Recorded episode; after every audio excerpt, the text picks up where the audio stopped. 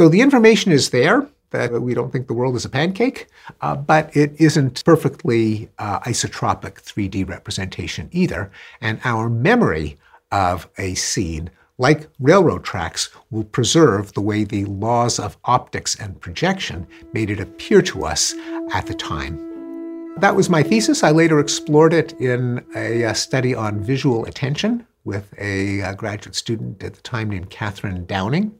Looked at the ability of the brain to shift a mental spotlight separate from actually rotating your eyeballs in your skull. A mental spotlight, again, was a cognitive or mentalistic entity par excellence.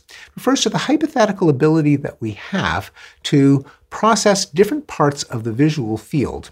Now, this is separate from moving your eyeballs, which uh, the purpose of which really is to bring uh, parts of the visual field into the highest resolution, finest detail part of the eyeball, namely the fovea dead center.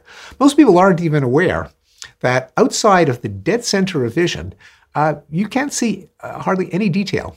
Hold out a, a hand even a, a few degrees away from where you're looking, you can't even count the fingers. There's a great illusion that we have as we explore the world. Our eyes dart all over the place. Anytime we need to read something or see a detail, we just rotate the eyeballs so that the fovea is uh, centered on it and we get all the detail we want. And that gives us the illusion that we're living in this rich visual world, whereas in fact we see very little detail except for what we're dead center looking at. But separate from the ability to rotate the, those uh, the eyeballs, we also, even with it when our eyes are fixed, our mind's eye, if you will, uh, can pay attention to different parts of the visual field. That's what, say, athletes use, basketball players, uh, when they don't want to telegraph uh, where they're going to pass. They pay attention to a teammate out of the corner of their eye, but avoid looking at them because that will give away to the defender where they're going to pass the ball.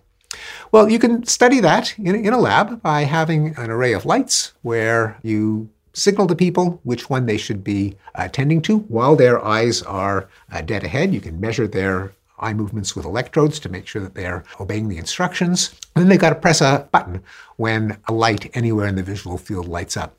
What we found was the farther away the actual event was from where the mental spotlight was fixed, the longer it would take people.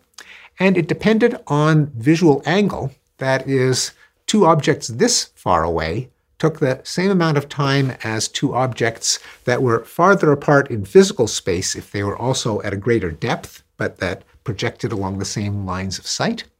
And if they were at different depths, then there would be a, a cost. That is, if you were attending here, you were slower if the light illuminated over there, or vice versa.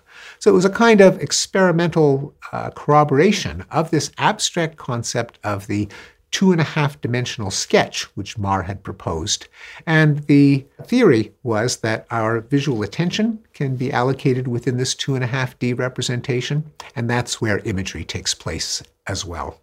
That in ordinary perception, uh, recognition, which works from the bottom up, we see something, goes from the uh, eyeball to the two and a half D sketch in the brain, and then it gets analyzed into what it means, what it consists of, whose face it is, what you're looking at.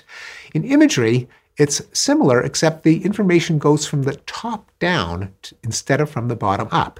Namely, you start off knowing what you want to imagine Mickey Mouse, frozen broccoli, an elevator, and the information gets fed back downward into this uh, mid-level visual representation. That was a, a modification of the uh, Steve Kosslyn's theory of imagery and the subject of my PhD thesis.